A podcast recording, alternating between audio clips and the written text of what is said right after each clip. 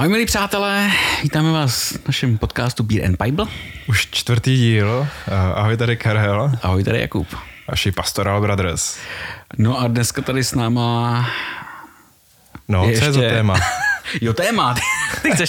Já myslím, že pivem. Budeme začít pivem. Tak je to beer and Bible. Přesně tak, takže pivo má před, přednost. Dostali jsme úžasný dar od manželů Stojlových, eh, Vinohradský pivovar a máme tady, dostali jsme šestku krásnou, respektive trojku, co do druhů piv. Máme tu eh, plzeňský, American Pale Ale a IPU. IPU. My si dáme IPU, protože... My jsme takový IPový. My asi nejsme opravdoví pivaři, že jo, když pijeme ty sladký ovocný piva. uh, ale IPy jsou hořký vlastně. Tak teď je... jsme se tak jako vyznali, tady vyautovali. Ale, ale um, moc děkujeme, si to vážíme. Je krásný, že si teda vyplácí uh, Karlův apel, uh, ale... ať nám dáváte piva. No, pokud chcete, pokud nás je to posloucháte. hlavně jako neplacená spolupráce. Jo. Tahle ta reklama není, uh, já nevím, není to No reklama, není to reklama. Není to reklama. Prostě mm, udělali jsme si podcast Beer and Bible, protože u piva rádi mluvíme tak. o Bibli. A Biblí máme doma dost a pivo se nám nechce platit, takže tak jestli nám chcete poslat nějaký vaše dobrý pivo nebo co máte rádi, tak nám pošlete na uh, adresu Jakub Malý u pošty 6 nebo Pastoral Brothers u pošty 6 Praha 8 Libeň 180 00 a rádi ochutnáme i něco jiného než IPU. ne, ale, ale dostali jsme něco jiného než IPU. Uh, my jsme za to moc rádi, jsme moc vděční, rádi to ochutnáme a rádi u toho teď si budeme povídat o A děkujem manželům Stojlovým. Tak. Tak. Skvělý. Tak, Počka, ještě knižní. Tak a ještě, knižní ještě bys mohl dát. nám poslala, paní, teďka se omlouvám, že nevím jméno, ale poslala nám knížku Jana Fingerlanda, Hebrejky, biblické matky, démonky, královny i milenky. Ještě jsme to nečetli, ale určitě to bude dobrý, protože ten, ten pán uh, dělá v JCC podcastu, dělá podcast Předvářená Bible což je hodně dobrý podcast, jsme na něj moc taky zvědaví, na tu knížku, podcast bude dobrý a je to o biblických ženách. A... No, nejenom jakých ženách, a všech ženách. Protože co jsem tak koukal, tak to je o všech takových těch, až na pár výjimek, uh, takových těch nesvatých ženách. Jo, no tak by těch svatých žen? Jako... No, je jich tam dost, jich tam ale tohle to jsou takový ty jako... Ale tak jako na první oko, co vidím tady jako uh, jenom na obálce, tak tady je Jael s kladivem, ano. Jo, která tady jako zabije... Ale to je požehnaná mezi ženami. A ještě hmm. jedna žena, která je požehnaná mezi ženami. Marie? Ne? Přesně tak. Super. Pak tady vidím Lilith, která není úplně biblická, ale je tady věnovaná celá kapitola. A pak tady, počkej, ta, co to mlátěla do bubínku a pak jí sežrali psy, uh, jak se jmenovala? Byla ta královna. Jo, ty myslíš Jezábel. No, Jezábel tady je. To bude asi Eva, tady je to nahata, ale má Eva pupík. Tam je. Tak to je otázka, jestli to je opravdu Eva, když má pupík. no, necháme to na vás. Takže Vodena Fingerlanda Hebrejky. Jsme na ní moc vydaví, teď se do ní pustíme, budeme ji číst a pak vám řekneme třeba, jak byla dobrá. Mm. No a teďka pivo. Jdem na to pivo. Takže IPA. Teď jak se to otvírá. A jo, tak zase uvidíte, jak jsme neskušení pivaři. Snad naše biblické znalosti jsou lepší než ty pivní. Tak na zdraví. Na zdraví.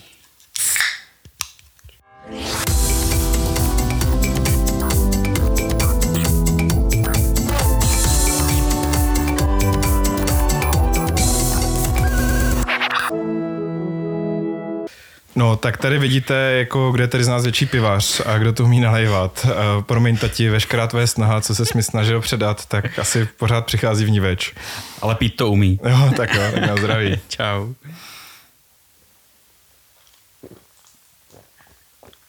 No ale ty to pít neumíš. Já to neumím pít. Já se teďka pocintal. Tak. Tak jo. Uh, tak pivo je dobrý. Je, yeah, to je výborný. Je vidět, že na nás myslíte dobře. Tak mm. jako Vinohradský pivovar, jsme zvědaví, jak budeme schopni mluvit na konci tohohle dílu. Moc dobrý chmel. Hmm. Tak jo, tak jedem. Eh, co máme dneska za téma, Kubo? Co jsi připravil? Dneska máme téma, který v Bibli je, není zas tak okrajový, jak by se dalo, jako, jak by jsme si mohli představovat, ale uh, moc se o něm nemluví. Hmm. A to je neplodnost. Wow. Uh, možná trochu trigger warning. Uh, Zase je to patriarchální text Bible, Tak počítejte s tím, že to bude dneska hlavně o ženách. Jo, je, jako v tomhle tom je Bible naprosto nespravedlivá. O neplodnosti mužů prakticky nemluví, když jako dozvíte se, kde jo, ale, ale prakticky se jedná o neplodnost žen. Bibli. A budou o tom mluvit dva chlapy. Což jsme největší profíci tady. Co chceš. Wow, no. ne, a Kuba, no jaká je tvoje vlastně zkušenost s neplodností, teda no, když jsme u toho? S mojí vlastní žádná, i když jako tu a tam člověk slyší v rámci církve, že prostě jsou páry, kterým uh, buď uh, nejde počít, anebo se jim to povedlo, ale uh, bohužel potratili, hmm. uh, nebo jsou lidi, kteří zkrátka děti mít nechtějí a co tak vnímám, tak nejenom v rámci církve, ale i mimo církev s tím mají v podstatě problém, že je neustále někdo do, do té plodnosti tlačí, že ty teda děti by měly mít. Čekaj, a děti to je jedno z božích jako přikázání, ne? Ploďte a množte se. Tak. No ale to je právě ten průšvih. Ono to není přikázání, ono je to požehnání. Wow, tak to Bůh to nepřikazuje, takhle... ale žehná, žehná eh, Adamovi a Evě, pojďte a množte se, nepřikazujeme, že se musí plodit. No já jsem teda tam začal tou osobní zkušeností s Jakubem, protože oni, že jo, teďka možná tady uslyšíte, tady malý Adam uh, bude taky možná přispívat do našeho podcastu. To je možný. Takže Kuba z neplodností asi problém úplně uh, nemá. Díky bohu ne, a to je vlastně o tom, o čem taky budeme mluvit, jo? Uh, jak s tím souvisí Bůh s tou plodností, neplodností v Bibli. Tak Bůh má ve vše, všechno ve svých rukou, ne? No právě, jo. Teď jsem si jako představoval, že má jako všechno ve svých Jo, všechno, no, Určitě. Jako. ne, ale uh, jdem rovnou do toho. Pojď, jo, pojď. Co, co pro nás kde máš? Se, kde se ta neplodnost uh, objevuje? Víceméně hned první knize jsou čtyři velice známé pramatky, hmm. které trpěly neplodností. Hruza.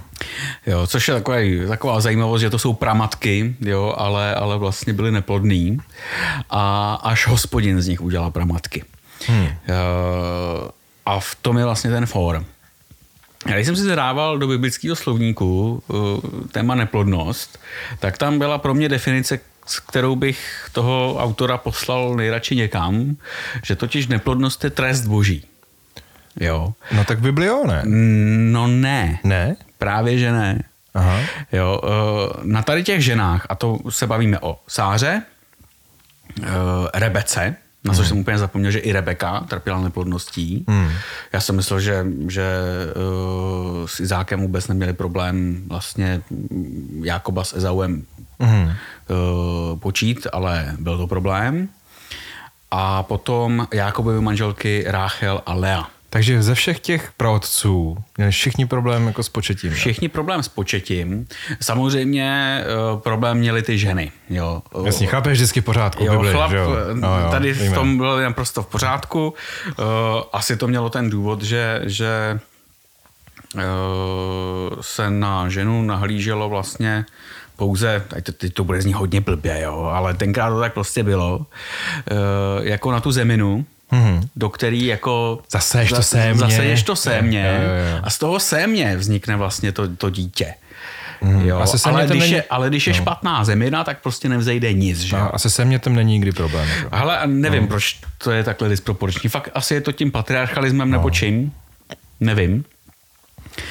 Uh, každopádně ty ženy měly teda problém s neplodností, ale v Bibli tam nešlo právě o tady tu nespravedlnost jakousi sexistickou, že teda ty hmm. ženy jsou v nějakým způsobem nepořádku. Uh, ani to ne, nesouvislo v žádném případě nějak s hříchem, to už vůbec ne. Hmm. Jako, že by hospodin trestal za, za hřích nějaký, to tam nefiguruje tohleto. Uh, on jim to dítě dává uh, jako ukázku svojí moci, hmm. tedy, že to zaslíbení, který dává ať už Abrahamovi, nebo dál těm pravcům. No, Izákovi taky, no. Izákovi taky, Jakobovi, Jakobovi taky. No. Takže ho splní, mm-hmm. že ho naplní.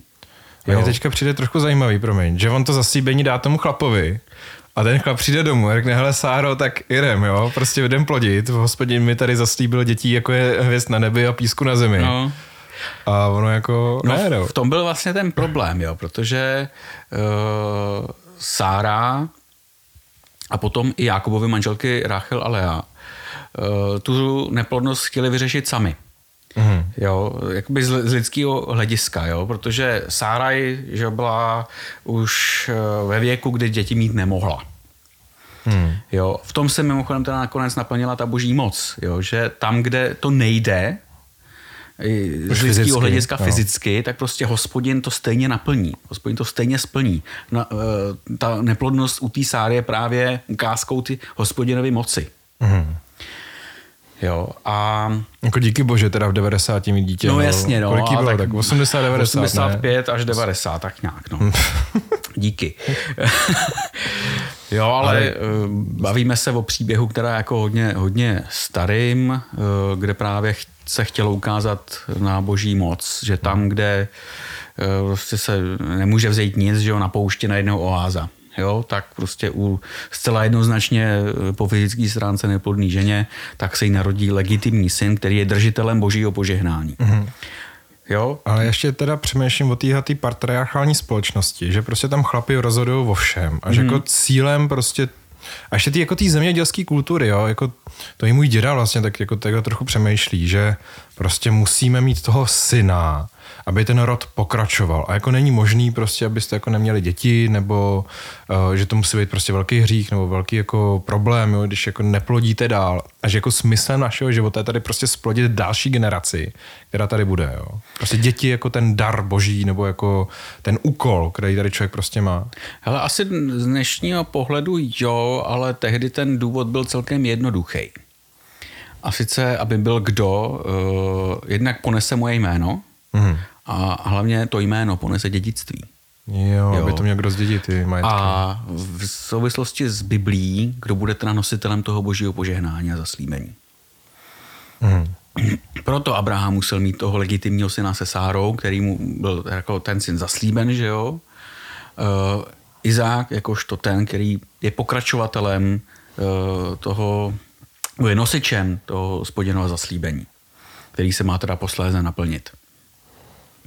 No ale uh, Sáraj se nějakým způsobem nechtělo čekat tady na to a tudíž dala do postele Abrahamovi svoji otrokyni Hagar. No počkej, a ona ještě první věc, co udělala, že když uslyšela to zaslíbení, takže se mu vysmála, že se jo? tomu vysmála, no. Proto se Izák jmenuje Izák, to znamená český smíšek, asi volně přeloženo, protože se Sára smála nejdřív, nebo se vysmála, eh, že by se jí mělo snad narodit to dítě a pak se smála skutečně radostí, že se jí narodil. Aha, takže že jako jo, Sáro, ty budeš plodná, budeš mít spoustu dětí, ona jo, to víš, že jo. Hmm, něco tak takového. jo, no.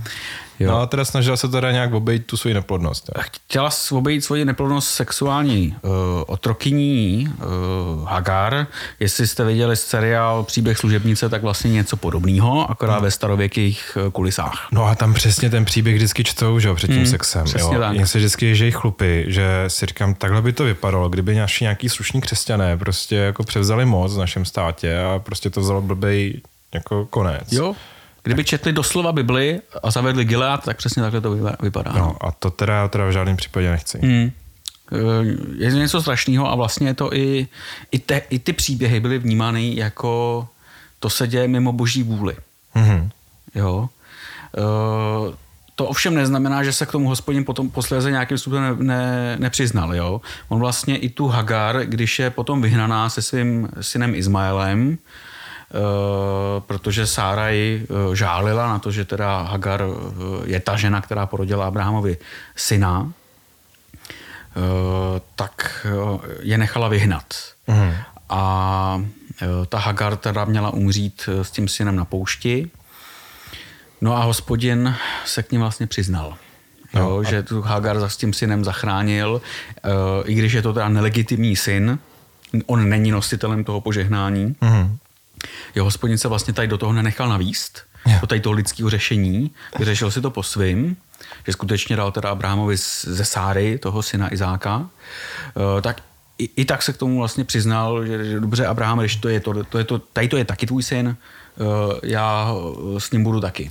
A tady je dobrý, že pak tady začíná islám, jo, jako dějiny islámu začínají tady tím Izmaelem nebo v arabštině Ismailem a že tady ten, eh, tam byl pak archanděl Jibril, hebrejský Gabriel, který pak vodil eh, po té poušti a nakonec jim tam dal teda ten pramen vody, který mu se říká eh, Zamzam. A to pak je někde v Arábii, někde u Meky, myslím, nebo u Medíny. Teďka přesně nevím. Jo. A je to jeden z míst, který máš na, naštívit, když jdeš na pouť do, do toho, do Meky. No islám no. tohle to vlastně otáčí, že naopak toho Ten Ismaela vnímá jako toho, toho nositele uh, zaslíbení, naopak Izáka ne. Že, jo? No, že ten, najednou je ten Izák ten druhorozený, je ten nepravoplatný a už tady máte zase důvod, proč se vraždit mezi sebou. Jasně. A nebo proč být jako bratři? Hm? Hm? Proč ne? Proč ne? Protože no. nakonec Ismael s Izákem byli bratři a pochovávají Abrahama společně. Mm. Jo. To se nevěděl. Jo, to se nevěděl. to Bibli, no. Bibli pochovávají společně. No, uh, u Rebeky je zajímavý to, což je teda Izákova manželka, uh, že za její plodnost, možná je, mají problém s tím, že je neplodná, tak za její plodnost prosí Izák Mhm. a jemu hospodin vyhoví. Mm. Jo, zase to má v moci nějakým způsobem ten chlap, který komunikuje s hospodinem, ona to teda neřeší a, a řeší to Izák a Izákovi hospodin vyhoví. Tak ona jako to, taky trochu to je ta chlapská zodpovědnost, ne? Jako splodit toho syna. Jo, že to je prostě tvůj úkol. asi jo. Jo. A ta žena teda jako má být připravená jako to za- zařídit. No. Když to přehodíš do minulého času, tak jo, Jo, tak, jo. tak, to, tak to bylo. Eh, Já mluvím o Bibli jako v přítomném čase. Jo? Jako v dnešní době eh, ploďte si, co chcete, jak chcete, kdy chcete. No a e, potom ten problém s Jakobovými ženami Ráchel a Leou, tak, že ten příběh je známý. Jákob se zamiloval do Ráchel a to byla ta mladší dcera. E, A, on, a tu si chtěl vzít. Ta se mu víc líbila. ta, Jo. no prostě se do ní zamiloval. jo. No jenom, že do postele mu dali uh, tu starší dceru Leu, kterou on nechtěl. Jak je to možné, že ji nepoznal? Hele? No to tak to nevěsta přicházela se závojem, byla v noc, když, když uh, on, on, oni ho tam přivedli k, za ní do místnosti a navíc bylo, byla svatba, takže jako něco asi musel mít upito, nevím co teda. No pivo v té době určitě ne, ale třeba hodně vína. Třeba hodně vína. A představ si, že se oženíš a najednou zjistí, že je někdo úplně jiný. No, on to zjistil ráno. Že on to zjistil ráno, najednou vedle něj byla úplně jiná ženská, než on chtěl. Uh, ale oni mu řekli, jo, hele, tak tady tu, si vyslouži, tady tu si vysloužíš tu první za sedm let služby, no a jestli chceš tu druhou, tak další sedm let služby. Takže on musel sloužit za, za tu milovanou víceméně 14 let. Hmm. A to už vypadáš trošku jinak, než když začínáš. To jo, už asi jako- vypadá trošku jinak, i když ono, ono to mm, se často zobrazuje tak, že on sloužil sedm let za tu, a pak dostal Leu No. a pak další sedm let a pak teprve dostal tu Ráchel, ale ono to tak nebylo. On, on se oženil s nima, ale sloužil tam tak 14 let v rámci toho manželství. Jo, a ono to zase může znamenat nějaký číslo plnosti, že, jo, že prostě dokud nebylo hotovo, tak prostě Ano. jsi ji nevzal. Uh, Ale protože... Počkej, a co teda Bible, jako, jak dvě ženy? no, Jako, kde je to, bylo správný možný. manželství? Jo, to správný tradiční manželství, no to, to Bible nezná. Počkej, jak jako sexuální otrokyně, teď mi to všechno dochází. Jo? Aha, je to tam, no. Takže tradiční rodina je muž, žena, otrokyně. Ale tradiční, tradiční rodina v tom současném smyslu se asi rodí teprve v novozákonní době, hmm. jo, kdy se přichází do, do monogamie, ať už teda v tom židovském okruhu, a nebo i v římské říši. Ale, ale i tak, kdybych si chtěl Biblí posvětit sexuální otrokyni, tak můžu, jo. Eh, Hele, Biblii si můžeš posvětit, co chceš. A to my dva víme moc dobře. jo, teď nebo to, jestli to je dobře nebo špatně. Já myslím, že doma by mi to neprošlo. Hmm. Jako. No a protože ta Ráchele byla teda ta milovaná Mhm. Jakobem, tak uh, hospodin Lé dal děti. Ráchel ne. Ráchel byla neplodná, potvora ale Lea, ale Lea mohla rodit děti, to, jo, protože ona neměla tu Jakobovu lásku, tak aspoň měla ty syny. Nebo, no, děti. Hmm. Jo, e, taková tam byla jakási logika.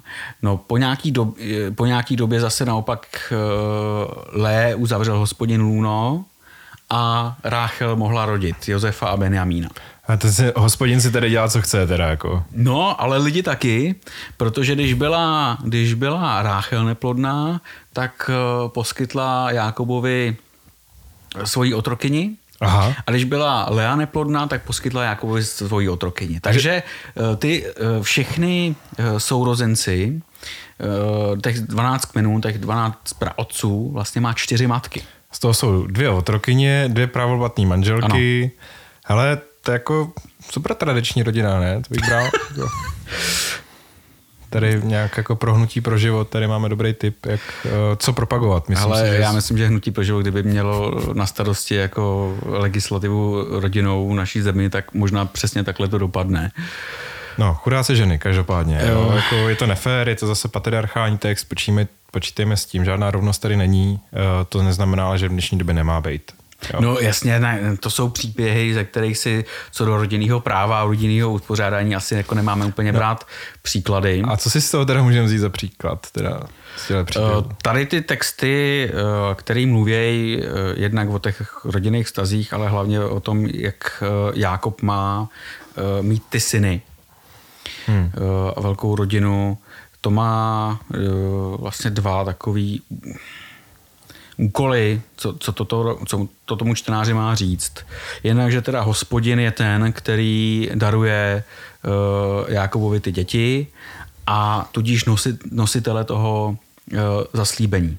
Na něm už se to zaslíbení víceméně projevuje. Jo. Abraham má jednoho toho legitimního syna, který ne- nese zaslíbení. Ale, ale zaslíbil hospodin dětí jako uh, hvězd na nebi. Jo. Uh, Izák má dva syny, z nichž jeden je nositelem toho požehnání. Nakonec ho uzme Jákob, že jo. Uh, no a Jákob najednou má 12 synů. Mm. Jo? To je, ten, to je ten, eh, ta druhá myšlenka tady, těch, tady toho příběhu, že skutečně se to najednou rozprostírá do prostoru. Mm. Jo? U Abraháma a Izáka to jde do času. Prostě oni musí uh, to vydržet, uh, udržet to požehnání, než ho předají. A najednou ho Jákob předává plošně těm 12 synům. Mm. Nikdo tam není jako úplně ten tak jednička. Na tím jako přemýšlím, že ta sedmička je číslo plnosti časový a dvanáctka číslo plnosti prostorový. Asi prostorový. No. Mm. Jo, protože z tady z těch vznikne najednou 12 kmenů Izraele a z nich teda ten národ celý. Jo, a to jsme my. No. Pak jako rozdělení že jo, toho Izraele, pak máme těch 12 starců a 12, no 24 starců je ve zjevení, že jo, tak 12 mm. apoštolů, jo, tak jako to není jen tak náhoda. A má to teda být i, nebo má to v nás evokovat to, že se to stalo z hospodinovy vůle, ne z té lidský. Hmm. Ale ještě vždycky přemýšlím o té neplodnosti, že to je vždycky jakoby ohrožení toho hospodinova zaslíbení, že on ti teda jako něco zaslíbí, ale najednou prostě zjistíš v té své realitě, že to nejde. Mm-hmm. Jo, prostě, uh, že to je takový test víry. Jo, na těch v Biblii je tam, kor v Genesisích je tam jako mrtě. A tady prostě ten test víry i toho páru, vlastně, že to není jenom jako tebe, tvůj problém, Abrahame, ale najednou já ti teda slibuju, že budeš mít spoustu dětí a to by prostě to bude 90, nebo můžeme to jako brát v biblickém jako kontextu, jako že už jsi pokročilýho věku, že nemusíš být nějaký vetchý stařeček. A najednou máš prostě, a, a hlavně tam ještě trvalo strašně dlouho, než se to zasíbení naplnilo, že jo? Trvalo to strašně dlouho. Zajímavé ještě u Abrahama je, že on má posáře, že když zemře Sára, tak má ještě jednu ženu. A s ní má tak, už jako spoustu synů. Mm. V podstatě ta písnička, že měl Abraham no, sedm synů. Jo, jo. jo, to je Abraham, no. Aha, Jo. No tak mě to právě přijde jako zajímavý, že hospodin ti něco zaslíbí, ale zároveň to prostě ohrožený. A pak on dokazuje na tom tu svou moc. Mm. A nezbývá ti nic jiného než důvěra. Nic jiného, než že musíš důvěřovat hospodinu, že to tak bude. Hmm, a, to je možná... a že to bude vlastně jinak, než ty si představuješ. Že to bude podle hospodinový vůle. No, a on teda jako si to ten Abraham žel zkouší tak nějak po svým, pak to teda nějak jako, jo, a jako vlastně ne. A uh, no, tak to nějak zvládnou, no. Hele, a zakazuje teda Bible teda uh, nějaký početí, který jako není úplně jako klasický. Který není košer, jo? Který, no, jako doslova možná jo, no, jako který není jako táta, máma jako v posteli v misionářské póze a neužívají si to. Sex si nesmíte a užívat podle Bible. Mě.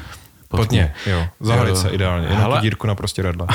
Asi jo, ale záleží. Uh, určitě není, ne, nepočítá jako něco legitimního početí ve znásilnění a proto se to snaží legitimizovat, nebo to možná teď říkám špatně, jako spíš legalizovat. Tím, že si teda ten násilník musí tu ženu vzít, pokud teda nebyla vdaná, pokud No, počkej, byla paná. já jsem teďka myslel spíš jako takový ty děti ze zkumavky, to se říká jako umělý početí. Jo, tohle. Uh, hele, to je právě to co, to, co vůbec Bible neřeší, ani ne- nemůže že řešit. To je nepřirozený, víš? Jo, uh, hele, stejně jako je nepřirozený si tu neplodnost přece uh, způsobovat hormonama, jo. Ale taky to děláme vlastně. A to je taky koncepce. zakázaný. Hlavně na katolické škole říkali, že prostě kondomy, antikoncepce a děti ze zkumavky a potraty a eutanázie, že to je všechno zlo a že je Bůh proti tomu. Jo, ale to je právě to, o čem ta Bible nemluví. Jo? Hmm. Když mluví o neplodnosti, tak právě z té hospodinovy vůle, aby hospodin ukázal právě tu svou moc, hmm. jo, tam, tam furt se hraje o tu důvěru. Ty mi, Abraháme, důvěřuj. Jákobe, ty mi důvěřuj, jo. Izáku, ty mi taky důvěřuj, důvěřujte mi, že já to svoje zaslíbení naplním a podívejte se, že jsem ho skutečně naplnil. Na, vaši, na těch vašich neplodných ženských, prostě vy s nima ty děti máte. No počkej, a když teda bych se snažil s partnerkou o dítě, ona byla neplodná, tak mám víc věřit a nemám dělat nějaký Ne. vědecký věci. Vůbec to nemá jako nic uh, společného ta situace tvoje, nebo vaše, nebo kohokoliv jiného, prostě, který má tenhle ten problém, tak to s Biblí nemá nic společného. Takže můžu jít do k doktorovi.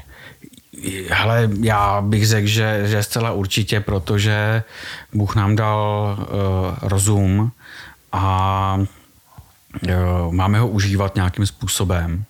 A to, že máme možnosti lékařský, jak ať už neplodnost léčit, ať už hormonama, anebo i nějakým způsobem vyřešit umělým oplodněním, Hmm.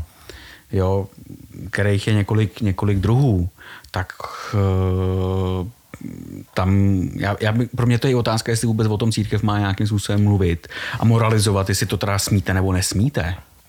Jo, chcete dítě, máte tu možnost to dítě mít a vy, ho teda, vy, vy teda tu možnost buď můžete využít nebo ne. To je v podstatě na nás. Jo. Hmm. Přece kdyby hospodin nechtěl, aby z toho umělého početí vzniklo to dítě, no tak si to asi zařídí, teda si to myslím, jo. Ale to se potom dostáváme do takových otázek, jako jestli potrat teda je z boží vůle samovolnej, není, není z boží vůle, Uh, jo, fakt teda jako Bůh chtěl, aby, aby to dítě zemřelo, stejně jako fakt Bůh chtěl, aby ty lidi z, uh, umřeli při té autonehodě, jo, a, z, a nic jiného Bůh nedělá v tom nebi, než že si píše, jo, Jo, jo, jo. hele, To je podle božího plánu, že jo? No, přesně jasně. tak, hele, tady Ondřej, no, ten dneska dostane rakovinu, a jen tak pro srandu. Ne, jo, to fakt ne. Eh, Má to fyziologické důvody, proč se tohle to děje nějakým způsobem. Eh, A ten duchovní důvod, jako proč se nám to bože stalo, no, proč se nám to děje, to je věc, kterou jako ujoba. Hele, dinosaurus, to se prostě nedozvíš. Tu odpověď na to nedostaneš. Otázka je jako eh, člověče, co s tím uděláš? Jak s tím naložíš? A jestli s tím naložíš tak, že na- navštívíš kliniku a nějakým způsobem to zařídíš, nebo se s tím smíříš, nebo adoptuješ dítě, to už je víceméně na tobě.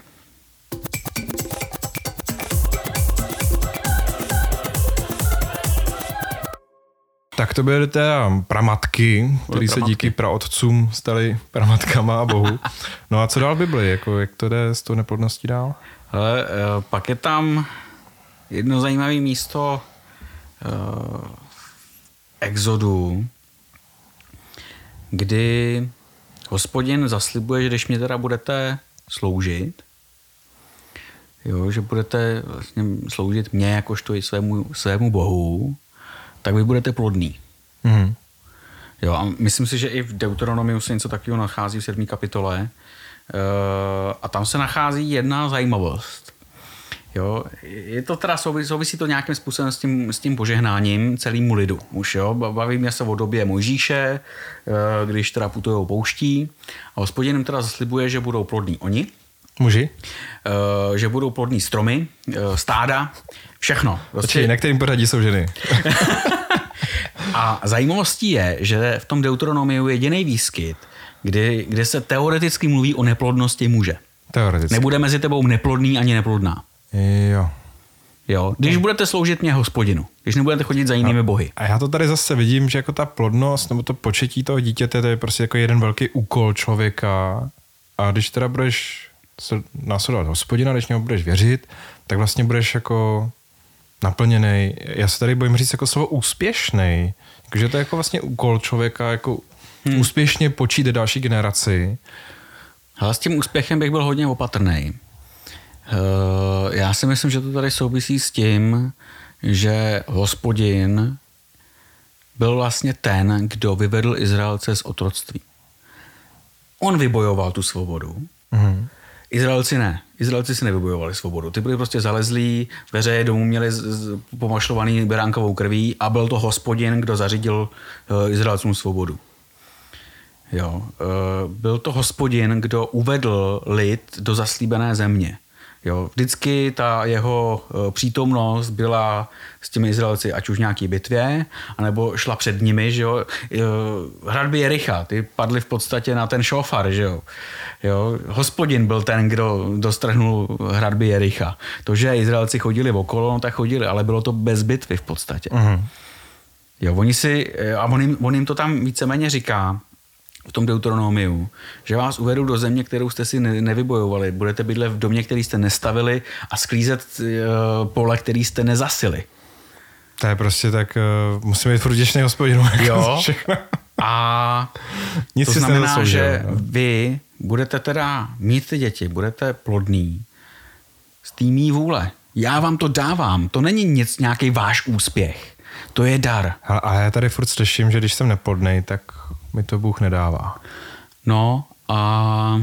Takže jsem se musel nějak znelíbit, je to nějaký boží trest, nebo nevím, mě zkouší tu mou víru. Tohle je ta disproporce v Bibli. Obrovská disproporce. V tomhle tom je nekonzistentní. Když seš plodný, tak je to hospodinův dar. Hmm. Když seš neplodný, tak to není jeho trest. To se tam fakt nikdy nepíše tohle. Jenom v jednom jediném případě. Aha. A řeší se to... Uh, já se musím podívat přátelé se. do papíru. Jsme takový, my nejsme uh, chytří sami o sobě. Řeší jo. se to v Ozeášovi. V Ozeášovi, tak Přesně tak. prorok malý tady. No. Malý prorok Ozeáš, který oznamuje uh, právě v souvislosti s tím exodem a deuteronomiem, jo, tak oznamuje uh, Efraimovi, což je teda jeden z těch kmenů izraelských, že oni teď budou neplodní.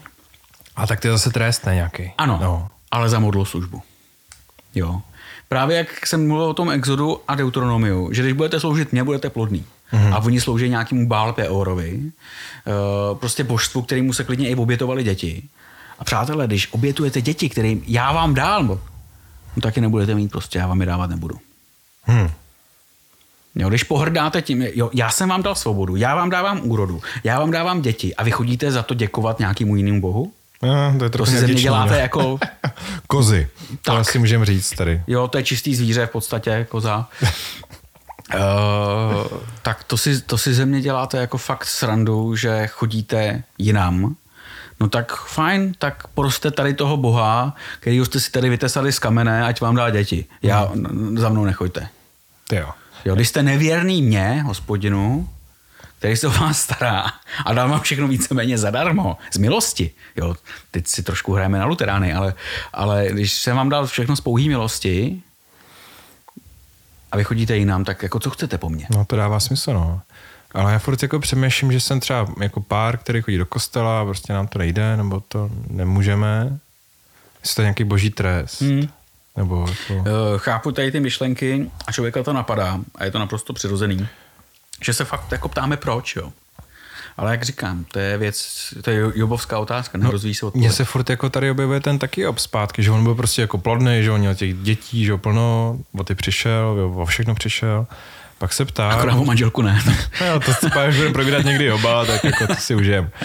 A prostě to nejde, no, někdy. A já bych to prostě se snažil jako sejmout tu vinu z těch lidí, ať se jako necítí jako vině, kvůli tomu, že to není boží trest. Jo? Není to boží trest. Ani to není zkouška, je to prostě nějaký stav, ve kterém ty lidi jsou. A myslím si, že Bůh je tady o to, aby jim jako s tím nějak pomohl, podpořili v tom, prostě aby si tu snímal z nich tu vinu. A že když Bible je plná takových příběhů o tom, že plodnost zařizuje hospodin a že když se budeš modlit k něčemu jinému, tak nebudeš neplodnej. OK, to je zase takový jako černobílý myšlení, jo. Hele, ale stejně tak v obráceně jsou no. lidi, kteří děti nechtějí. A má je. ne, ne, jasně, to, to, to, asi taky se může stát, ale to, co si potom člověk říká, jako tak, když ty děti nechtěl, tak no nic. Jak se vám to stalo? jako? jo, ale Eh, jsou lidi, kteří děti nechtějí a zase naopak lidi se jich furt naprosto nemístě, nevomaleně ptají, proč je nemáš, hmm. jo, a kdy už si najdeš toho chlapa nebo tu, tu, tu ženu, Jo, a spíš toho chlapa, protože víc jsou atakovaný v naší společnosti tady s tím ženy, no, než muži. přece úkol ženy, že jo? Jo. Už v té Bible to je přece napsané. No jasně. Jo, a přitom ona prostě to dítě nechce. No a je to její věc a my, my jsme přece ti, kteří uh, to mají respektovat naprosto. Nic nám do toho není. A teď přece Bůh říká, pojďte a množte se. A už jo, se tady zase vrací. Ale já vím, to je to požehnání. Ale já jsem takový advokát z diabolí, jo, já si toto nemyslím, jo, ale prostě jako diabolí, možná christiány některých, jo, ale advokátus, ale Jo, vem si to, že prostě seš v nějaký katolický farnosti nebo evangelický, prostě tam spousta lidí, velký rodiny, prostě i v těch kostelech je prostě ten důraz na ty děti, že to jako zaslibuje tu budoucnost, že tady nevymřeme. A ty jsi tam sama žena, prostě nikoho nemáš, nebo jste se rozešli Jasně. a děti třeba nechceš nebo nemůžeš mít a jsi tam takhle sám. Jo. Ano, ale když a, teda mluvíš o tom křesťanském prostředí... A slyšíš tyhle ty příběhy tak by ti mělo teda v tomhle případě zaznít i to, že to Ježíšovský, že někdo prostě do toho manželství není. Protože spojený, eh, dneska to máme rozpojený, jako dět, mít děti a, a být se zdanej, jasně, máme zase jiný kontext, ale tehdy to bylo jako přímo spojený, vlastně někdo do toho manželství není. Hmm. A Ježíš taky říká, taky mají ale plnohodnotný život, protože třeba ho zasvětili božímu království něčemu vyššímu, něčemu smysluplnému, ale uh, že prostě slouží svým životem ostatním jinak, než že mají děti. Já myslím, že to nás může jako i výst, i nás faráře jako k nějaký citlivosti, jako vůči těm těm lidem, prostě to brát jako zase s nějakou empatí a jako nepřidat se k té zástup, zástupům těch lidí, co se furt ptají, jako, jak to, že ještě furt ještě nemáš, jo. A když už konečně zařídíš ty děcka do nedělky, která hmm. už tady pět let nebyla, jo. Ale a stejně tak i, i lidi, co mají děti. A když už budete mít druhý. No jasně, jo. jo to, to, právě taky kamarádka tady z Jakubova sboru, že jo, říkala, no když už máš to jedno konečně, tak se furt jako druhý a proč ne třetí a jako jestli to druhý nebude jako blbý, když máte to jedno, že jo, a prostě prostě furt mají lidi pindy, jo, hmm. tak jako nějak se obrnit proti těmhle těm pindům. Jo, a nějak to prostě zvládnout. A... Hele, ty jsi říkal, že by to faráři měli zvládat nějakým způsobem s empatí. Ano, ale taky s respektem. Hmm. Ten člověk to takhle má, to je jeho svobodný rozhodnutí. A No někdy třeba taky ne, že jo. Ale jako, jo, Jasně, a když jako, ne... Jako neptat se na to vůbec. Jako tak něk... potom ta empatie, jo. To prostě klidně. jako... Ne, že by mě to nezajímalo, ale prostě se na to ptát nebudu, jo. Jestli někdo má ty děti nebo ne. A proč je nemá, nebo proč je má. Tak když se zeptat, proč máte děti, jo. Jako, no. tak je máme, no. Se povedlo, no. Nebo, možná nepovedlo. Dobrý, hele, co dál Bible? Uh, máme za sebou Ozeáše, který teda to bere jako na trest za modloslužbu. To je jediná, jediná výzky, kdy to je vlastně trestem za tu modloslužbu. Ale a sorry, ještě napadá, to je jako ultimate trest, protože když jako nemáš děti, tak prostě jako vymřeš a končíš. Jako ten tvůj národ, jo, nebo ten Efraim. Nebo co jo, ale to je vlastně suprový obraz, jo, když nemáte to moje požehnání, když mě nemáte na své straně, teď, teď jsme spolu uzavřeli smlouvu do prdele. Jo. Já jsem váš Bůh, vy jste můj lid hmm. a vy teď chodíte za jiným Bohem. Fajn, tak ať vám ty děti dá. Ještě do toho, jo. Zase je to takový upozornění, uh, hele, přemýšlejte nad tím, co děláte. Jo, není to, to, to definitivní, že jo, to, to, to se nestalo, ten soud se nenaplnil, jo, ale je to zase výzva dopředu. Mm-hmm. Uh, nějak, nějakým způsobem se přátelé chovejte. To je jako když Ježíš mluví, eh, Ježíš mluví o pekle, nebo uh, o tom, že teda dneska si pro mě ta smrt přijde, jo, a k čemu mi jsou všechny ty zásoby v té stodole. Jo, je to, je to výzva dopředu, ty, ty si máš nad tím zamyslet mm. a něco se svým životem udělat. Wow, tak to prorok Ozeáš, tak co tam máš dál? Uh, strašně zajímavá záležitost. Uh, z knihy soudců určitě znáte uh, soudce Samsona, siláka Samsona, ale to, to asi zná jo, to každý. asi jo, no. Uh, Samson, boží zasvěcenec, jehož síla uh, spočívala ve vlasech, Jo, proto byl boží zasvěcenec, protože uh, si nesměl stříhat vlasy, nesměl pít víno a právě v těch vlasech spočívala ta jeho nadlidská síla, kdy on je něco jako Hulk, jo, kdykoliv se prostě naštval, tak se ho zmocnil hospodinův duch a svou nadlidskou silou zmydl pelištejce. No, tak eh, když ti řeknu eh, zjevení anděla a oznámení narození eh, dítěte, tak co si vybavíš? No to pak první Samuelovu a matku, no, Samuela, jako proroka. A tam je anděl? Tam není anděl, tam je hlas hospodinův, no.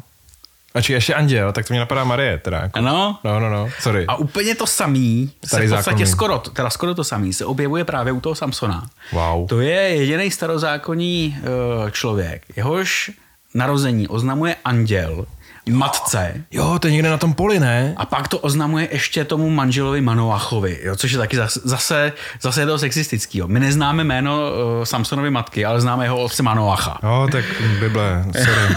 Pardon. Jo, Omlouváme se za Bibli. Ona, on, on jí to ten Manoach ne, nevěří a znova se ten, mano, se ten anděl zjevuje, tomu Manoachovi a potvrzuje mu to. A, a to mi fakt ten připomíná to Ježíšovo narození. Jo, jako, sorry, úplně, jako... já, já bych řekl, že, že tady Lukáš i, i Matouš v podstatě čerpali z tady z toho příběhu. Neříkej, že to okopírovali. Uh, ale proč A inspirovali ne? se, že jo? Nějakým způsobem to modifikovali, eh, protože tady, tady je ta manželka Manoacha teda jako vdaná, že jo, kdežto, kdežto Marie to má jinak. Ale biblicky nebo odborně bychom tomu řekli interkontextualita. Hmm. Já umím Pozor, i cizí slova. teologické okénko. Teologické, pozor, teologie. Interkontextualita. To znamená, že se ty biblické texty na sebe navzájem odkazují a jsou prolnutý. A to fakt jsou fakt hodně, jo, no, Bibli. Jo, takže Promiň. Samson a jeho matka teda byla neplodná a No. andělí oznamuje teda to, že, že bude mít eh, toho syna Samsona. Takže Ježíš má předobraz v Halkovi biblickým. Jo. Určitě. Ne, já mám teďka, dneska jsem si vzal do školy ten hrnek, co jsme dostali kdysi dávno od Honzy Blehy, jak tam Ježíš vypadá všem těm superhrdinům, Avengerům, jo, že je ten správný, ten, kdo zachránil svět, mm-hmm. tak tam sedí vedle takového biblického Avengera. Uh, jedna poznámka, někdo mi ho vzal v té škole, já jsem si do ní nestihl udělat ani kafe a už mi zmizel, jo, takže to je všechny pro, Křesťanská škola, no, neberte Jo. si tam hrnky. pro učitele na základní škole bratrská, vrajte mi můj hrnek. A ty jsi zmínil první Samuelovu Jo. eh, a narození Samuela. Tam to taky není samozřejmý, no. Tam to není samozřejmé, protože muž jménem Elkána měl dvě ženy. Ah, Chanu a Peninu. Penina byla plodná, ta měla děti a Chana byla neplodná a Penina se vysmívala Chaně, že teda je neplodná, ona ty děti má. Jo. Skvělý. Takže se tu zase opakuje motiv toho Jákoba, který má tu Ráchel a Leu, protože uh, Elkána tu Chanu miluje a Peninu tak jako má jako Na ty má, děti. Na ty děti. Hmm. Jo. A eh, Chana je z toho samozřejmě nešťastná, až z toho jako pláče a nejí. A já bych přečet jako uh, Elkánovu reakci, jo. Protože ta mě vždycky jako strašně pobaví. Jo, ta uh, Kde to Chana najdeme? je nešťastná v první Samuelově, eh, v první kapitole. Chana je nešťastná, nejí, eh, pláče, že teda nemá děti a že ta penina jí trápí. Jo. A Elkána, jej, v, osmi, v osmém verši se píše, její muž Elkána ji uklidňoval. Chano, proč pláčeš? Proč nejíš? Proč jsi tak strápená? Což já pro tebe neznamenám víc než deset synů. To je skvělé. Uh, to je zase to chlapský ego, tady úplně. Prostě úplně šíleně chlapský ego. A naprostá neempatie, cokoliv, jo. Pánové, takhle nereagujte na nic, nikdy, nijak. Kor, když vám bude žena doma brečet, tak ji neříkejte, co pak já jsem lepší než děti, jako, který chceš a nemáš. No, no šílený. Ach, jo. Eh, Chana nakonec jde. Tak nám to eh, dočti. Mám to dočíst. Jo, aspoň tady zazní trošku té Bible, v tom Beer and Bible. Uh, tak devátým veršem pokračuju. Jednou, když v šílu, v šílu uh, pojedli a popili, Chana vstala. Zatímco kněz Élí seděl na stolci u veřejí hospodinova chrámu a v hořkosti duše se modlila k hospodinu a úsedově plakala. Složila slib, řekla, hospodine zástupu, jestliže opravdu shlédneš na ponížení své služebnice a rozpomeneš se na mne, jestliže na svou služebnici nezapomeneš, ale, ale daruješ své služebnici mužského potomka, daruje jej, daruji jej tobě, hospodine, na celý život. Břitva se jeho hlavy nedotkne. Jo, takže zase to dítě mělo být zasvěcenec boží, měl mít že jo, to háro, nesměl pít alkohol. A tohle, tohle tady ten příběh má ještě jako super dohru. Ani ten Eli nebyl úplně na výši. A když poslouchal takhle tu chaninu modlitbu, tak eh, ona si ji mumlala pro sebe. Jo, jako nemodlila, nemodlila se na hlas. Nemodlila se na hlas a uh, on si myslel, že je opilá. Jo, tak jí už jako ať zanechá vína, zanech už vína, že no. už nechlastej. Jako. už, ne, už prostě nechlastej, protože on jí hlídal při té modlitbě, aby náhodou jako se nerouhala hospodinu. Jo. Když hmm. to byl hospodinův chrám, tak se věřilo, že teda hospodina přítomnost je tam. Tam. A aby se nerouhala hospodinu, tak uh, Eli jí hlídal. Jo. A moc jí nerozuměl, protože ona to mumlala pro sebe tu modlitbu, tak jí potom okřiknul, ať prostě už zanechá vína a ona mu řekla, že ne, že akorát vylejvala srdce prostě hospodinu a on ji teda propustil v pokoji, že hospodin uh, jistě ji vyslyší. Jo, a skutečně uh, narodil se jí Samuel, pozdější prorok a poslední soudce Izraele, kterého, když odstavila, tak ho skutečně dala do chrámu hmm. a zasvětila hospodinu. To je jako hezký, ale bože, když mi dáš dítě, tak já ti ho vrátím. něco, tak, jako... něco takového, asi to souvisí i s tou tradicí, že co bylo prvorozené, tak prostě bylo zasvěceno hospodinu. Ať už se jednalo o zvíře hmm. nebo o dítě. No. Wow. Tak to byla Samuelová. Tak co tam máme dál? Ale mudrosloví jenom krátce, jo.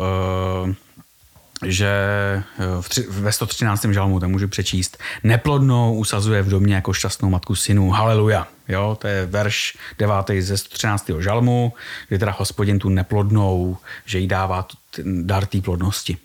Jo, mě to možná trošku zní jako takový apokalyptický, že na konci času, nebo v tom nebi ty neplodný budou jako šťastný matky synů, jo. Taky je to možné, že to je, má tady ten rozměr. Nebo tak jako zaslíbení pro všechny ty strápený, hmm. Že to bude dobrý. A potom ještě v písni písní. No povídej, to je naše oblíbená kniha. No. To se v podstatě opakuje ve dvou verši, tak já přečtu jenom jeden, eh, kde milý teda vyznává krásu té milé. Jo. No jasný. Zuby tvé jsou jako stádo ovcí před stříháním, jež z brodiště vystupují a každá z nich vrhne po dvou. Žádná z nich neplodná nezůstane. Skvělý. Jo, takže jako tím jí říká, že má krásný zuby a ty zuby jsou tak krásný jako plodná ovce. Ale jako dvojnásobně plodná. dvojnásobně plodná Máš ovce. zubu jako, co ovce prorodí dvě jehňátka. Jako, wow, zkuste to říct jako někomu jako na rande, nebo napište to někomu na Tinderu a uvidíte. No. Dej, pošlete nám, jestli je jako nějakou zprávu, jestli se vám to s tím povedlo někoho zbalit. S biblickými texty. Hele, a to byl vlastně starý zákon. Wow. Jo, nikde nic moc. Na to, jak je to důležitý téma, tak jako... Jo, ještě Izajáš tam v podstatě má uh, plesej neplodná, která si nerodila, zvučně plesej a výskej, která se v bolestech nesvíjela, protože synů osamělé bude více než synů provdané pravý hospodin. Jo, a tady ten Izajáš o tom eh, mluví o Izraeli, který je vlastně po exilu, Mm. Jo, že opět teda se stane tou manželkou hospodina. Jo, tady mluví o celém, tady ta neplodná uh, zastupuje celý Izrael. Já myslím, že to zase může být symbol jako někoho hodně nešťastného, ne? Jako, že ten, kdo nemá jako v Bibli děti, tak jako je zkroušený. A... Jo, jo, ale, ale tady, tady se vrací vlastně ten Izrael zpátky z exilu do té země mm. a tady se říká, jo, zase ti bude ten hospodin žehnat. Jo. Milý Izraeli, zase budeš jeho manželkou. Mm. Jo. No, tak to je asi starý zákon, To byl ne? starý zákon. A v novém zákoně je jediný výskyt příběhový a pak jedna citace starého zákona. Wow, tak ten to vůbec neřeší, ale no jako skoro, nebo jako ne, nový zákon to vůbec neřeší. Hmm. Jo, eh, protože mu to je najednou jedno. Eh, já si myslím, že to je právě tím ježíšovským přístupem, který vidí hodnotu eh, lidského života v úplně něčem jiným hmm. a to je služba druhým lidem. Možná teďka mě napadá, jako, že Ježíš se víc jako staral o ty jednotlivce, než jako o ten národ nebo o tu jo, komunitu. Ale i ty rodinný vazby, že jsou vlastně jedno. Mm-hmm. Protože uh, rodiče k dětem, děti, děti k rodičům se prostě dokážou chovat jako hovada. To jo. jako vyznáváme se tady ze svých hříchů možná. Jako, je, je jo, to tak. Jo. Jo, ale vem si, jaký přátelský vazby vlastně ty navážeš. Mm. A že se kolikrát přátelé přece k sobě chovají ještě líp než... Tak se říká, že přátelé jsou rodina, kterou si vybereš, že jo? Jo, ale, ale tady v tom víceméně šlo asi Ježíšovi v těch mezilidských vztazích, eh, když se teda, eh, když mě následuješ, tak máš navazovat dobrý, uh, dobrý vztahy s ostatními, bez ohledu na to, jaký máš k ním rodiny nebo nemáš rodinný vazby. Mm. Ale a kde se to teda objevuje, ta neplodnost v tom zákoně? U Alžběty. A, a já vždycky mám pocit, jako, že ten začátek jako Lukáše, jo, nebo ten, ten příběh mm. u Alžběty, jo, že to je jakoby takový jak máš takový ten krok prostě z toho starého do, nového, jako i ten tematický, jo, že tam jsou prorokyně, že jo, nebo, pro, počkej, nebo ten jejich manžel. Je tam Anna, prorokyně, jo, jo, no, prorokyně Anna, jejich manžel pracuje jako v chrámu, jako kněz. Mm-hmm. Jakože to je tak jako krok z toho starého zákona do nového, aby ten čtenář nebo ten posluchač, který je zakotvený v tom starém zákoně, židovském kontextu, najednou se jako vplouvá do toho novozákonního mm-hmm. a že tady ty příběhy na začátku Lukáše jsou tak jako aby to bylo jako plynulý, jakože to nezačíná jako Markovo, že jo, obraťte se, jo, jo. A, a najednou jako co, a tady najednou, jsou to příběhy jako o té neplodnosti a o té plodnosti, jako já mám to dítě, to nemáš, no a tady najednou je ta prostě ta Alžběta, jo, jako... uh, v podstatě i Jan Křtitel sám o sobě, jako ta postava je spojnice no, s tím jako starým. Prorok, starozákonním. Prostě. Poslední prorok v podstatě. A uh, tady je ten jeho příběh u té Alžběty, že teda taky je neplodná, asi už ani být děti nemůže, protože už dostáhla taky určitýho věku a Zachariáš, který tomu nevěří, jo, tam najednou, najednou se ten motiv uh, té Sáraj, který nevěří, že, která nevěří, že bude mít toho Izáka, tak on taky tomu nevěří, tady tomu zase nevěří on, že bude mít, uh, že bude mít syna. A e, zase to ukázka té hospodinové moci. Že, že i ten Jan Křtitel, tady ten prorok, ten poslední, mm. je tady z hospodinové vůle. On nese tu hospodinovou message, poslední. A je to ukázáno právě na té neplodnosti té matky. Já jsem řekl, že to je jediný výskyt, ale zajímavý je, že Lukáš, e, stejně tak i Matouš, i když nechme to u toho Lukáše, použije tu neplodnost tady u té Alžběty, ale u Marie to nepoužije. No tam to je s tím Ježíšem trochu jinak, že jo? S Ježíšem je to trošku jako, jinak, jednak Marie sorry, je dívka. Ale, ale sorry, u toho Ježíše, jako, tam bych to možná i čekal. Jo? Že by měla být neplodná. No jasný, jako aby tam zase ten hospodin ukázal tu svou moc. On ji ukazuje na něčem jiném. Tam bych to čekal, jo. Zrovna Marie na tom, že ona nemá muže. Ona není no. vdaná. Ona je zase uh, v, jiný, uh, v jiném společenském průseru. Jo? Řekněme, že ta neplodnost uh, u těch, že, u těch manželek vdaných uh, se vnímal jako společenský průšvih, že jo? To, to je to stigma. Hmm. No a Marie měla to druhý stigma. Ona ještě nebyla vdaná. Jako podle Bible to znamená, že jako byla no. si pana, jo, nebo jako nepoznala muže. A najednou je jako taky prušu, protože to je jako nemanželský dítě a to je jako welcome to ukamenování, jo, jako to byl průšvih. Jo, mě by zajímalo, jestli náhodou to nepoužil uh, ten Lukáš i, i Matouš jako, jako možná... že, ta, že ta Ježíšova matka vlastně byla v pořádku, komplet, mm. ale akorát jenom nebyla vdaná. Mm. Že společensky nebyla v pořádku, jo. Nebo já si možná říkám, jestli nás tou Alžbetou jako na to nechtěl ten Lukáš jako připravit. Jo, a pak mm-hmm. jako na té Marii, ale jako už to je ten, právě ten krok do toho no, nového zákona. Už jsme udělali ten krok z toho starého do nového a ten další krok už je ten nový. Aby nás na to jako připravil mentálně nebo jako emočně, že se Ježíš narodí taky nějak podivně. Jo, jo ale má to úplně stejný smysl. Jo. Uh, hospodinová moc ukázaná na té neplodný, mm. která najednou je matkou, tak stejně, stejný uh, uh, smysl má i to Marijino panenství. Jo, že Ježíš pochází od hospodina, protože právě té paně se narodil syn.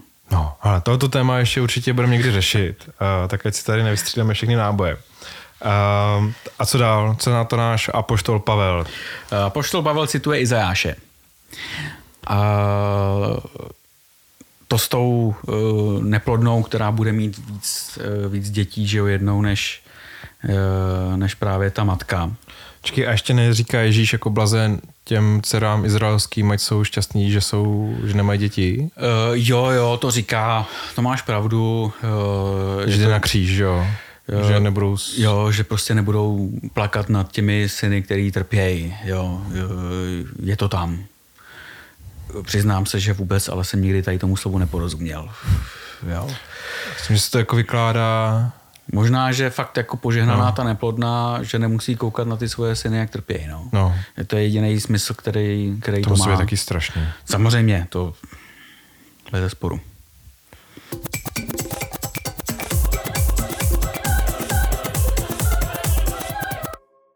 A co jsem objevil u Pavla, jo? No, to máme moc rádi, jo. Eh, já ho mám rád, ale co jsem objevil tady u něj, tak je, já buď to, buď to můžeme říct jako slušně, že používá alegorický výklad eh, starého zákona u toho Izajáše, mm. a, a nebo že to je vyloženě demagogie. Jo, jedno z toho. Pro, proč? Já hlasuju pro demagogii. Ale protože jako... v listu Galackým uh, Pavel představuje právě těm Galačanům jako svobodu od Možíšova zákona. Jo? Tam, kde se Možíšův zákon v podstatě stal otroctvím, že neustále e, přesně si hlídám, jestli dodržuju Možíšův zákon víceméně doslova, bez nějakého hlubšího zkoumání a významu, tak je to otroctvím. Mm. Jo? A on, Pavel vlastně říká, hele, ale my jsme díky Kristu od tady toho zákona osvobození. Mm-hmm. Jo, naším jediným zákonem je láska. Pojďme a to, to už je jedno, jakým způsobem ji praktikuješ. Eh, vždycky ti má jít vlastně o toho druhého, že, že sloužíš hospodinu a že sloužíš blížnímu. Jo, a s respektem a tady tím vším, to už teď se tím nebudem zdržovat.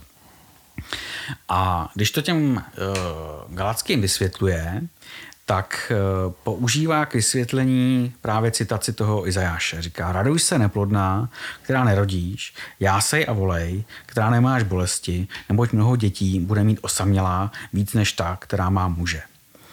A Pavel to dává do souvislosti s těmi neplodnými ženami, který, o kterých už jsme mluvili, ať už je to Sára nebo, nebo Ráchel, Lea, že to jsou ty eh, manželky těch, eh, těch praotců, to jsou ty neplodní, který mm. nakonec jásali, že teda mají ty děti, protože hospodin je dal. Jo. A dává je do kontrastu k těm otrokyním, které měly ty děti z lidské vůle, ne z té boží, ale pořád zůstaly otrokyněmi. Jo. Což znamená, že ti, co slouží hospodinu, kristovci, kteří jsou osvobození od toho zákona, jsou jako ty neplodné pramatky, který ale nakonec uh, jim hospodin požehnal. A ti, co slouží pořád tomu Možíšovu zákonu a jsou pod jeho jehem, mm. tak mhm. jsou jako ty otrokyně. Jo, jo, takže... V tom je ta, ten allegorický výklad, ale víceméně to používá hodně demagogicky, protože o tom ten Izajášovský text ani ty příběhy těch pramatek vlastně vůbec nejsou. No jasný, jasný, ale o tom to není, ale jako snaží se ukázat na tom, že uh, služte hospodinu, i když je vám blbě, tak to má smysl. Jo? A to, že se vám třeba daří v tom světě, a tady zase můžeme vykládat to, že děti jsou úspěch, čím víc dětí mám, tím víc jsem zajištěnější a bohatší, tak to není to ono. Jo, důležitý. A to je možná i ta uklidňující zpráva pro ty neplodný. Jo, že nejste neúspěšný. Nevím, jestli uklidňující, protože když jsi eh, neplodný a ty děti chceš, tak nic jiného neuspokojí, než to, že ty děti mít budeš. Asi si to tak představuju. Jo, ale máš pravdu v tom, že uh, hodnota uh, lidského života nezávisí na tom, kolik máš dětí, ale to, jaký seš člověk, jestli seš milující nebo ne. Nebo ne. Wow, ale já bych tady skončil. I to je prostě, zase jsme se dostali do deep uh, shitu tady na faráři. Tak co byste čekali, že jo, od farářů. Uh, Bíru jsme dopili, uh, Bible jsme dočetli a teďka, co bude aktuální za týden, až to vyjde? no. Nevím, ono se teďka hodně řeší, že jo, jestli bude zase spadne nějaká atomovka na nás, nebo ne. Hmm. Uh, já fakt nevím. Bojím se, ale zase se snažím s tím nějak žít asi a fakt teďka si uvědomuji, jakým jako jsem žil v luxusu doteď, že to vlastně nebylo téma, jo. Hmm. Já jsem si furt vždycky jako malý myslel, jako, že jo, oni se strašili, nějaká studená válka, jo. jsem říkal, co by jako blbnou, jako nějaký atomovky, jako proč to lidi dělají. A dneska mi to jako přijde jako dost, jako že to může být možnost. To mě fakt jako děsí, jako že se to může stát. Já jsem si vybavil film z dětství, který jsem měl rád. Hrál tam Fraser, ten, co hrál v Mumii, že jo, toho frajera. Hmm. Uh, tak hrál ve filmu, asi teď nemůžu vzpomenout, jak se jmenuje, ale odehrává se to v 60. letech, ten začátek, kdy jeho otec a matka se schovají prostě v bunkru v těch 60. letech, kdy byla vlastně kubánská krize a hrozilo, že skutečně hmm. z jedné z druhé strany přilítne raketa tak oni se schovali do toho bunkru a tam byly nějakých 20, 30 let, vlastně 30 let, pak se ten příběh odehrává v 90. letech, kdy právě on se jim tam narodí kluk a vyjde jako dospělý, protože jim dojde nějakou, nějaký zásoby jo, v tom bunkru. A já jsem se tomu jako strašně smál, díky tému filmu jsem se dozvěděl o nějaký kubánský krizi a že to fakt jako hrozilo a že lidi si skutečně kupovali bunkry. No to se kupují dneska. Jako. Uh, jodový, jodový tablety a že se skutečně báli že ta jaderná válka přijde a že přijde nějaká, nějaký konec světa tím pádem, jo. A třetí světová válka. Já vím, že to možná zní šíleně, jo, ale já si říkám, že kdyby to jako někde začalo bouchat, tak se půjdu si podívat a jakože už nic jiného jako nemůžeš, jo, jako že buď to tě zabije spát, nebo nějaká jako výbuch a No ale ty přece, Karle, jako křesťan bys měl bys mít tu naději, že a máš bojovat až do konce prostě a víc vstříc té naději. Co když se to povede? Ne. No já mám naději, že si hospodin vezme Putina k sobě a nějak si to s ním vyřídí. Doufám, že velmi brzy. Uh, já si nemyslím, že se ho snad vezme k sobě, člověče. Přestal jsem si to myslet. Hmm. Takový uh, Protože v Bibli ten motiv prostě Amálekovce hmm který si přeje vyhlazení druhýho, Tyjo. tak prostě nemá nárok na život. A, jak to, a to tam v té Bibli je. A jak to Bible zase křičí, co s těma příběhama? Jo, Jo, najednou jsem tam tohleto objevil, tenhle ten motiv, že vlastně člověk, který si přeje genocídu na někom jiným, tak nemá nárok na život. Uf. Jo, to v tom starém, to v tom starém zákoně je, nevím jak v novém, Jo, zase se může vozívat, prostě milujte své nepřátele, ale to už jsme někde říkali, že na to je ještě čas, až bude mír, hmm. tak se nemstít na nepříteli, ale vlastně s ním budovat znovu ten vztah. Jo.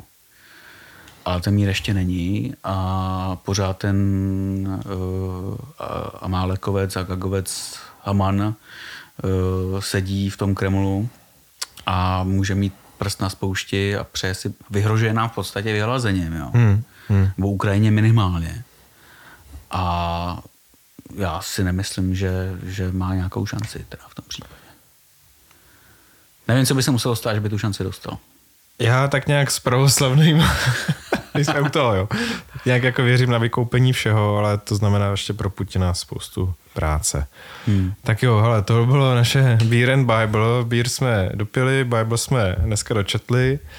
Uh, tak jo, pokud nám chcete poslat zase nějaký pivo, jako tady Vinohradský pivovar, což se, tohle to není reklama, ale děkujeme vám, aspoň, že máme co pít, tak nám pošlete uh, Pastoral Brothers pošty 6 uh, Praha 8 Libeň a pošlete nám, co chcete. Jako víte, že máme rádi IPy, ale můžeme zkusit i něco jiného konečně.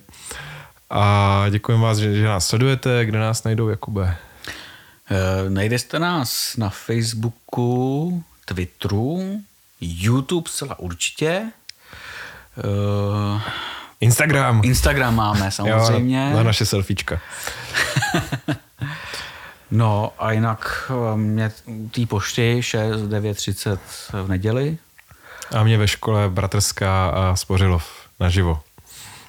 Tak se mějte fajn a děkujeme, že nás sledujete a posloucháte a za 14 dní další Beer and Bible. Čau. Čau.